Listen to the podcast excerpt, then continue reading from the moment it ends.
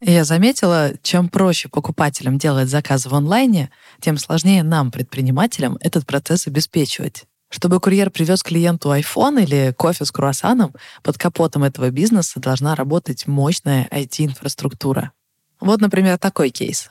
Служба доставки продуктов из гипермаркета работала себе спокойненько, но во время пандемии количество ее заказов резко выросло, а с ним и сама компания. Что предлагает Selectel? Инфраструктуру, которая масштабируется вместе с ростом бизнеса и при этом не теряет скорость. Информация в базах данных обновляется мгновенно. В итоге бизнес вырос в три раза и работает без технических сбоев. Начать пользоваться услугами Selectel очень просто. У них есть подробные инструкции и круглосуточная техподдержка. И развернуть всю эту махину можно из одного окна браузера в интуитивно понятной панели управления. Переходите по ссылке в описании, оставляйте заявку на бесплатную консультацию и получайте бонусы. Их как раз хватит, чтобы вы могли бесплатно протестировать сервис. Сейчас я выну сопли из носа и расскажу. Простите. Господи, каково тебе будет это переслушивать? Ужасно, эти сочувствия. Грязная работа тебе предстоит. Нормально, нормально. Мне не привыкать. Мы уже год, год этим занимаемся почти. Привет, меня зовут Саша Волкова, и вы слушаете подкаст «Заварили бизнес». Это подкаст о том, как я пытаюсь создать свое первое дело – кофейню в Москве. У меня нет опыта, нет степени MBA, только авантюризм. Это история, которая происходит со мной прямо сейчас, и я не знаю, чем она закончится. Привет, это Артур Белостоцкий, и вы слушаете второй сезон подкаста «Заварили бизнес». Это третий эпизод. Прежде чем мы начнем, я напомню, что у нас появилась страничка на Патреоне. Там вы можете поддержать наш подкаст и получить доступ к дополнительным материалам, фрагментам, которые не вошли в основной эпизод. А еще скоро мы запишем эпизод с ответами на вопросы, специально для Патреона. Ссылка на нашу страничку в описании подкаста. Если вы присоединились к нам только сейчас, обязательно послушайте предыдущие эпизоды. Так вам будет проще понять, что здесь происходит. Саша открыла новую кофейню в офисе компании «Эватор». Теперь она пытается строить системный бизнес. Регламенты, чек-листы, автоматизация – все такое. В предыдущем эпизоде мы рассказывали, что Саша вписалась в батл с другой кофейней. Кто кого сделает по прибыли. И вот что из этого вышло. Оказалось, что батл это мега крутая, очень задорная штука, потому что она и каждого из нас держит в тонусе. И мы как бы, ну, друг друга прям подбадриваем, потому что а, иногда бывает, что ты такой замотался, и вечером даже не смотришь, что у тебя по выручке. Не знаю, упускаешь внимание, что ли, фокус или э, теряешь темп. А здесь постоянно друг друга поддерживаешь, все время спрашиваешь, подожди, а почему у тебя сегодня так мало? И ты такой, а правда, а почему у меня сегодня так мало? Спрашиваешь сотрудников, а что у нас пошло не так? А еще сотрудников это заряжает, потому что ну, в любой работе есть какая-то рутинная часть, когда ты просто делаешь свою работу, просто варишь кофе, просто даешь его гостям и желаешь им доброго дня. Но когда есть батл, это и для сотрудников дает какую-то конкретную цель и какой-то мощный драйв. Поэтому и Сережины сотрудники, и мои сотрудники стали работать лучше. Я бы с удовольствием сегодня спросила у Никиты, как он переживал батл. А мы сегодня как раз с ним пойдем в бар. Я его расспрошу. Первое, что я могу сказать, что я надрал Сереге зад. Никита, шеф бариста кофе. Да, Серега, Серег, да, я надрал тебе задницу. Никита прям включился. Он, э, ну, Никита вообще любит играть, и он очень азартный и очень любит надирать задницы. Задира. Месяц был достаточно какой-то слишком спокойный. Я люблю соревноваться. А тут еще такая возможность, и ребята еще откликнулись, еще нет-то. Ну, во-первых, Никита умеет довольно э, дерзко и настойчиво, но при этом не противно допродавать. Ну, иногда мне страшновато, потому что очень тонкая грань между предложением и заботой и впариванием. И а, с одной стороны, я бы хотела, чтобы все сотрудники занимались кросс-сейлом и апсейлом, то есть до продажами, повышающими продажами. С другой стороны, я бы не хотела, чтобы гости чувствовали, как будто их просто пытаются поиметь и забрать у них все деньги. И вот однажды я стою возле стойки и вижу, как э, Ира и Никита перешучиваются. Он э, продал ей кофе, она отказалась от трубочки, но она явно хотела что-то сладкое. Он предложил ей маршмеллоу с каким-то определенным вкусом. Она смеется над тем, что он постоянно допродает. Хотя, ну, он о ней позаботился. Она хотела что-то сладкое, он нашел ей то, что ей понравилось. Но э, в то же время она смеется над тем, что он довольно настойчивый допродажник. И такая, давай, давай я тебя угощу этой зефириной, заткну тебе ей рот, чтобы ты больше мне ничего не продал. Поэтому по офису уже ходят легенды и шутки о том, как Никита До продает, но я ни разу не слышала, чтобы это говорили в негативном смысле. Об этом шутят, но не говорят мне, что с этим есть какая-то проблема. И по количеству чеков и среднему чеку я вижу, что у Никиты показатели стабильно лучше, чем у других сотрудников. Так что да, он э, активно э, продавал более маржинальные напитки, придумывал какие-то авторские прямо на ходу под человека. Давай, типа, специально для тебя что-нибудь создадим, миксовал. Мы даже специальную номенклатуру в кассе создали. Бариста замутил. Из отдельных ингредиентов составляли стоимость этого товара. Благодаря этому, кстати, придумали пару прикольных авторских напитков. Это которые? А, это капучино кокос, флэт white миндаль, что-то было еще у меня в задумках, но я так, по-моему, этого и не сделал. Ну и еще один грязный прием. Никита активно э, продавал зерно в пачках. Люди его покупают, чтобы заваривать у себя дома. Я нашел дома, что у меня есть пару лишних пакетов с кафаном. Я припер их, заварили. Себе денег немножко заработал, и средний чек поднял. Почему прием грязный? Потому что если ты хочешь сделать прибыльный бизнес, то ты стараешься продавать прежде всего маржинальные товары. Обычно они более дорогие, но самое главное – это наценка в рублях. То есть сколько ты после продажи положишь себе в карман. Но есть товары с низкой маржой, но при этом дорогие. Пачка зерна стоит 750 рублей, а наценка там буквально 150-200 рублей. Понимаешь? То есть это товар, который резко увеличивает выручку. Нифига себе. У нас обычно средний чек 140 рублей, а тут тебе чек 750. Ну, это же прям резкий скачок. При этом э, наценки там, ну, чуть больше, чем у обычного латте розмарин. Но было очень прикольно, что ты можешь поставить супер конкретную цель, увеличить выручку. И ты точно знаешь, на какие точки давить, чтобы это произошло. Увеличиваешь средний чек хотя бы на рублей 20 за счет кросс-сейла и апсейла.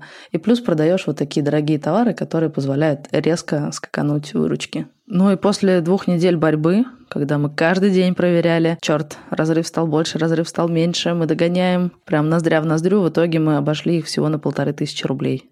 Это прям очень мало. Это две пачки зерна. Но все равно мы их сделали.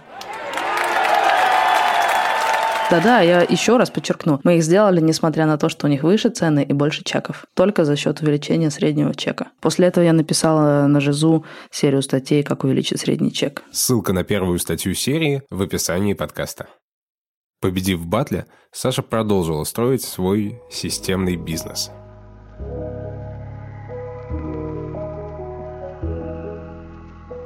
Ну что, я на этих двух неделях я просто двигалась по своему плану, по своему майндмэпу, и здесь есть вещи, которые просто прибирают те процессы, которые уже есть внутри, делают их более эффективными, работающими.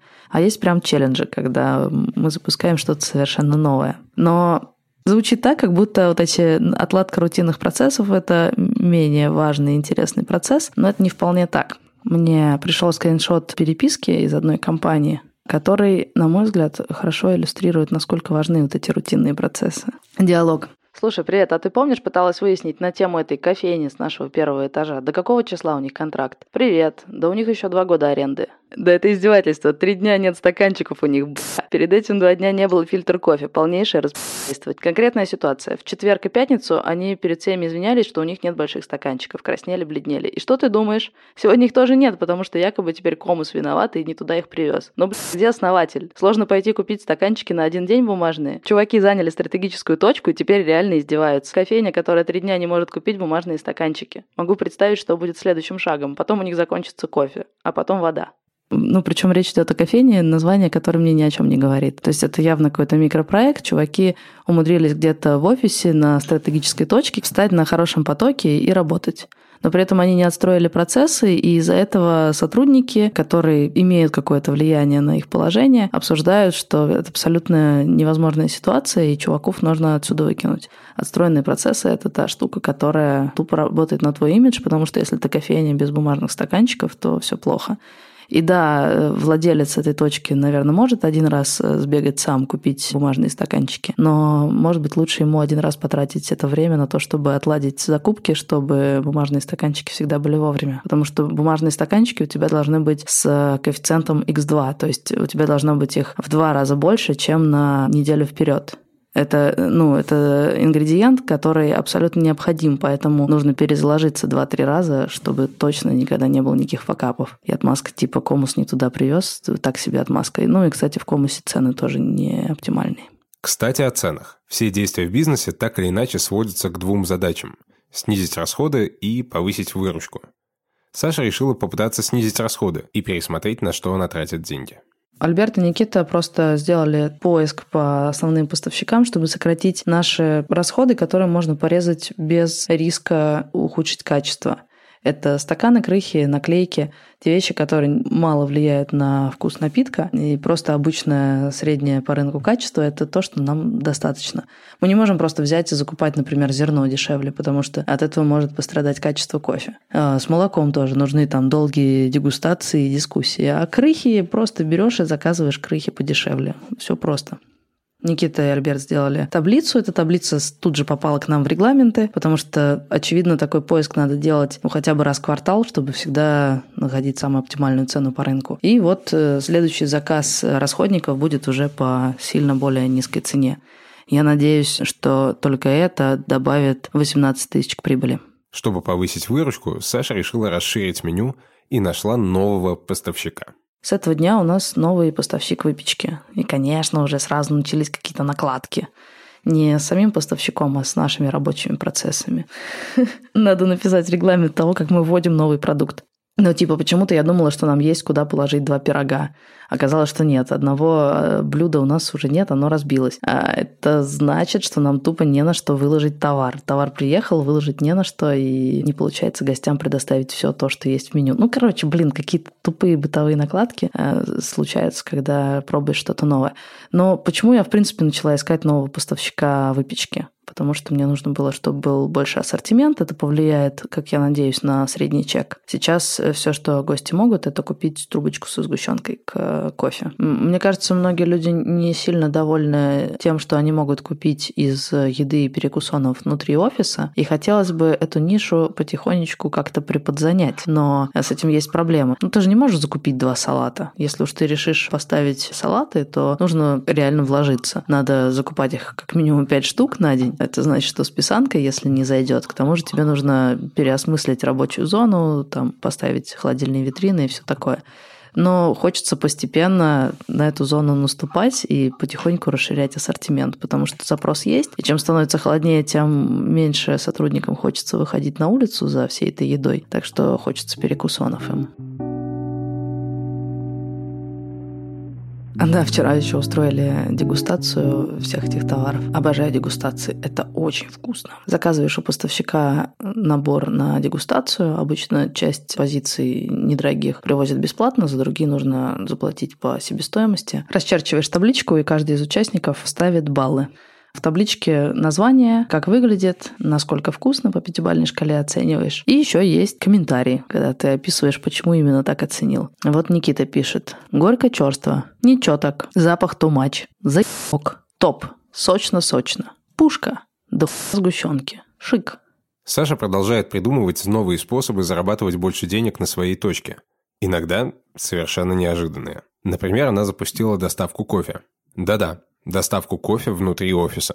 А, мы запустили доставку по офису. Есть такие ребята, Рубикон, которые делают э, приложения для кофеин по предзаказу и доставке. И мы несколько раз пытались с ними посотрудничать на разных точках. Но кажется, именно в Аваторе это лучше всего заходит, эта идея. Потому что, блин, с доставкой много сложностей.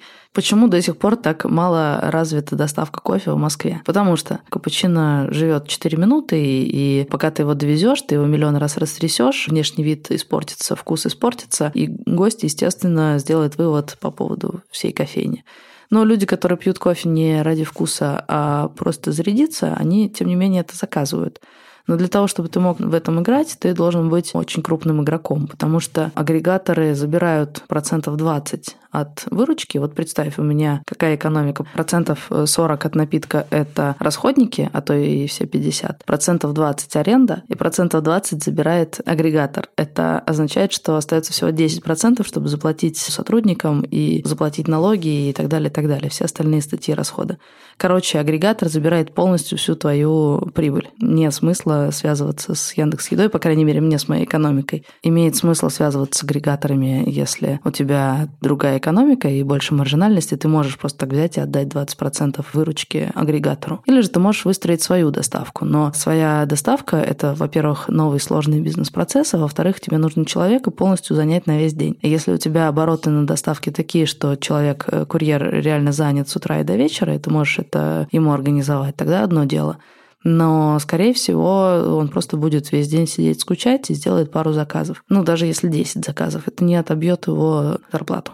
Можно сделать доставку, если у тебя два бариста на смене, и один из них одевается, идет на улицу и доставляет. Ну, я так понимаю, что некоторые так делают, но, во-первых, бариста не курьеры. Странно платить курьеру зарплату бариста. Во-вторых, если у тебя два сотрудника на точке, наверное, уж тебе нужно два сотрудника на точке. Наверное, они нужны там на пиковые часы. Но, естественно, как назло, у тебя именно во время пиковых часов и заказов на доставку будет много. Короче, как я не кручу эту задачу, все равно части не сходятся. Стоимость доставки, что с агрегатором, что своей, не покрывается выгодой. И хоть ты как Короче, как ни крути, задача не решается. Но конкретно здесь, на точке в Аваторе, у меня прям очень все хорошо сложилось, потому что небольшой офис, при этом есть э, конкретный сценарий, когда человек не может уйти со своего рабочего места, но хочет кофе, переговорки. Ты сидишь в переговорке, два часа, у вас какое-то совещание, тебе явно нужно взбодриться и дополнительной какой-то энергии получить. И ты такой, блин, вот бы сейчас кофе. Но будет очень некрасиво встать, всех бросить и пойти за кофе. Хотя здесь идти всего два шага, буквально два шага. Но все равно это некрасиво. Просто берешь телефон и заказываешь себе кофе через приложение. Бариста к тебе идти два шага, это не проблема, он не оставляет надолго свое рабочее место. При этом ты получаешь кофе прям с доставкой в переговорку. Но главное, это офигенный эффект. Я все время заказываю себе кофе через приложение. Сидишь такой на совещании, и тут вдруг заходит Никита, фарточки подтянутые, такой тын-тын-тын, с чашечкой кофе, ставит перед тобой и желает тебе приятного аппетита. И все сотрудники такие, что? Так можно было? И ты лайк like босс. Офигенно, прям супер. Это как летать в самолете бизнес-классом. Но мне кажется, у этого хороший потенциал. Это такой способ увеличить количество чеков, учитывая, что мы на закрытом периметре и количество людей мы не можем увеличить. Зато благодаря этой фишке мы можем с каждого человека получить больше чеков.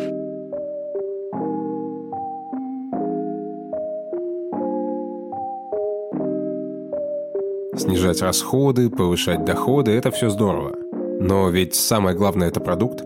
Если кофе невкусный, неинтересный или просто ничем не отличается от того, что предлагают другие кофейни, почему люди пойдут в заварили?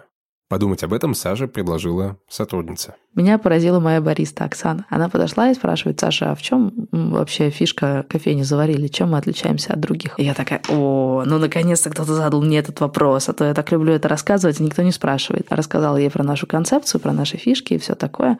Она говорит, да, круто, классная идея, вижу, как это поддерживается в дизайне, в наклейках стаканов, в контенте, который вы делаете, но не понимаю, как это поддерживается продуктом вся эта история с предприимчивыми людьми, с э, дерзостью, с экспериментами. И говорит, давай это на уровне продукта тоже поддержим. И она предложила делать э, секретный авторский каждую неделю, поскольку заварили это про дух экспериментаторства. Поэтому у нас будет новый авторский напиток каждую неделю. И отправилась домой их разрабатывать. И надеюсь, что со следующей недели у нас уже полетит первый секретный авторский. Это значит, что каждую неделю в кофейне ты сможешь попробовать что-то новенькое. Это важно по двум причинам. Ну, во-первых, то, что сказала Оксана, это очень верно, потому что у каждой кофейни должно быть свое лицо. В этом сила бренда. Ты приходишь куда-то и знаешь, что вот у этой кофейни именно вот такая фишка. А плохо, если фишка это просто мы просто делаем смузи, но наливаем их в баночки в форме лампочки. В этом наша фишка. Почему лампочки? Как это поддерживается на всех уровнях бизнеса? В том, как вы общаетесь, в каких точках вы стоите, как вы выглядите. Короче, все должно быть взаимосвязано, когда ты создаешь бренд.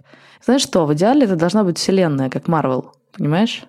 Ты не можешь во вселенной Марвел взять и добавить туда совершенно случайный элемент. Типа, а давайте там будет небо красное. Нет, все должно как-то быть связано. Тогда ты начинаешь верить во вселенную. В этом нашем разговоре с Оксаной я заметила две вещи. Во-первых, я поняла, что мне нужно переосмыслить бренд, потому что, да, э, все, что мы делали раньше, оно было связано с э, идеей экстремального предпринимательства. Теперь мы уходим в системность, и это должно как-то отразиться на бренде, во-первых. А во-вторых, да, я продумывала все части, кроме, собственно, продуктовой, потому что в продукте у нас был хороший качественный кофе по доступным ценам, но это не, не rocket science, ну, в смысле, это не какая-то супер э, идея. А чем вы в продукте отличаетесь от других кофеин? Вот поскольку мы сохраняем дух экспериментаторства, видишь, я все время что-то экспериментирую в бизнесе. Логично, чтобы и в продукте это отражалось тоже. Очень круто, что Оксана это вот так увидела и так предложила, и для меня оно прям без сопротивления вошло в эту систему. Типа, а, конечно, да, давай. Мы запускаем авторский, каждую неделю новый, смотрим, как он заходит гостям, смотрим на циферки, конечно же, и, возможно, часть из этих авторских войдут в постоянное меню, а часть останутся экспериментом, как и все остальные наши действия в бизнесе. Ну а с точки зрения цифры и бизнеса, это просто повысит средний чек, а это увеличит выручку. Поскольку самые маржинальные и выгодные товары – это авторские напитки. У них больше и наценка в рублях, и маржа в процентах. У людей уже сформировались свои привычки. Кто-то покупает такие авторские, кто-то сякие авторские. Но если у нас будет все время что-то новенькое, это будет стимулировать людей пробовать новое и пробовать авторские. И меньше покупать сиропов, надеюсь. В предыдущем эпизоде мы рассказывали, что Саша отправила к своим бариста тайных покупателей, чтобы проверить, насколько хорошо они выполняют регламенты. Саша получила результаты проверки – и оказалось, что все не так хорошо, как хотелось бы. Результаты мне не понравились, потому что у одного сотрудника очень хорошие отзывы про приветливость, общение, вот это все. То есть э, гостю понравилось, и он готов вернуться еще. Это очень круто, и это и есть самое важное. Но тем не менее, есть еще три point а, которые нужно выполнять. Кросс-сейл, апсейл и рассказать про программу лояльности. К сожалению, один тайник показал 0 из трех, один один из трех. Ну, есть три задачи сделать апсейл, кросс-сейл и упомянуть о программе программе лояльности. Один тайник показал, что ни один из этих пунктов не был выполнен в разговоре с ним. Другой, что там один из трех или два из трех, не помню. Ну, короче, регламент не выполняется. Это проблема. Мы поговорили об этом, я надеюсь, что это исправится. На этой неделе снова отправлю тайника проверить результат уже второй раз. Это результат неплохой, потому что все равно самое главное – это общение с гостем. Но тем не менее, мы хотим, наша цель выйти на плюс 50 на этой точке, и у нас это не получится, если мы не будем повышать средний чек или заводить базу клиентов и делать рекламу. Ну, просто это та основа, без которой ничего не будет. Не будет точки, не будет зарплат, не будет этой кофейни, не будет э, сотрудников. Так что это должно происходить. А с вторым сотрудником Наоборот, эти три показателя лучше, не прям три из трех, а типа два из трех, но при этом негативные комментарии по поводу общения. Не улыбается, мрачный и так далее. И вот что с этим делать, я не знаю. Мы поговорили, но у меня нет никакой методики, как сделать из необщительного человека общительного человека. При этом я понимаю, что мне суперкомфортно с человеком, который не улыбается, который не выпрыгивает на меня как черт из коробочки. Но практика показывает, что в индустрии гостеприимства это must-have. Улыбка, приветствие открытое, общение, пожелать хорошего дня – это просто база. И у меня даже в опросниках, у меня в кофейне лежат опросники, мы просим гостей их заполнять. Вот прямо сейчас передо мной лежит пять анкет. Тут хорошие отзывы. Как оцениваете качество, как оцениваете цены, а сервис. Э, везде пять звезд, оставайтесь с нами. Все классно. Никита Солнышко. Все нравится. Хожу каждый день. Все супер. И последняя анкета. Качество супер, цены супер, сервис то ли на троечку, то ли на четверочку, не очень понятно, что тут написано. И комментарий. Улыбались бы хотя бы. Ну что с этим сделаешь? Да. Вот, и, к сожалению, как с этим работать, я не знаю. Как научить сотрудника апсейлу, кроссейлу, я знаю. Как э, научить говорить про программу лояльности, знаю. А как научить улыбаться, я не знаю. Удастся ли Саше научить своих сотрудников улыбаться и соблюдать регламенты, узнаем в следующем эпизоде. Чтобы не пропустить его, подписывайтесь на нас в Apple подкастах, Кастбоксе, Google подкастах, Яндекс.Музыке, ВКонтакте, Spotify, Букмейте, YouTube и других приложениях. Ставьте нам оценки и оставляйте отзывы. Это помогает другим людям узнать о нашем подкасте. А если хотите поддержать нас и получить доступ к дополнительным материалам, подписывайтесь на нас на Патреоне. Ссылка в описании подкаста. Спасибо и пока!